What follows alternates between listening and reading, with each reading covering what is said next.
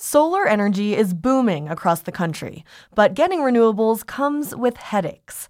In California, there's so much solar energy that on some days, there's too much.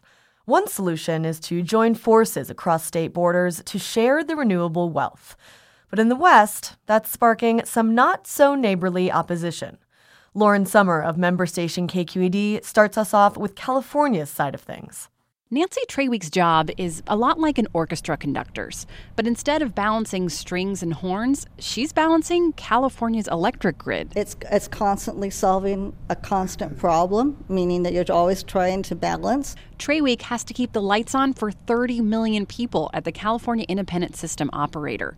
She relies on huge natural gas power plants, which are like the string section, putting out a steady stream of electricity. But lately, Traweek's job has gotten harder because of this solar and wind power. If clouds come in, the solar power drops off.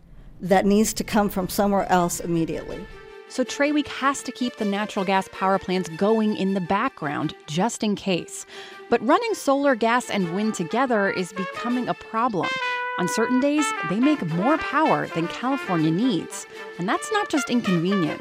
Now we really just got to start cutting as much as we possibly can. If that's not done, then uh, you could have a blackout. So she has to tell solar farms to shut off. One way to avoid this join up with other Western states. Right now, California's grid runs mostly on its own. It's like an island. But if there was one big Western grid where states could share power, it would be easier for California to hit its goal of 50% renewable energy by 2030, says Keith Casey, who also works at the California Grid Operator. If you can operate it as a, an integrated whole, you can just operate the system more, more efficiently. And when California has too much solar power, Western states would buy it instead of having to switch off those solar farms. It's a win win. This marriage of electric grids would start with PacifiCorp, a utility in Oregon, Utah, and Wyoming. Negotiations are already underway. But PacifiCorp isn't a partner that everyone wants to get in bed with because a lot of their electricity comes from coal. That's a big problem for California. That's Travis Ritchie of the Sierra Club. He says coal doesn't fit into California's ambitious climate change agenda, a plan that some Western states actively oppose. Will California actually lose the ability to lead on climate issues if it gives up its power to Utah and Wyoming? And those states feel the same way about California, just for the opposite reason. Indeed. Stephanie Joyce, Wyoming Public Radio here. Public Service Commissioner Bill Russell is one of the regulators who would need to bless a PacifiCorp California marriage. As it's currently proposed, he's not inclined to do that. California policies, whether you like them or not, are going to be exported throughout the entire West, and all of us in the West are going to be importing California policies. Policies like the state's commitment to renewables, a commitment not shared by Wyoming, the nation's largest coal producing state. But California isn't the only one who might benefit from sharing electricity between Western states.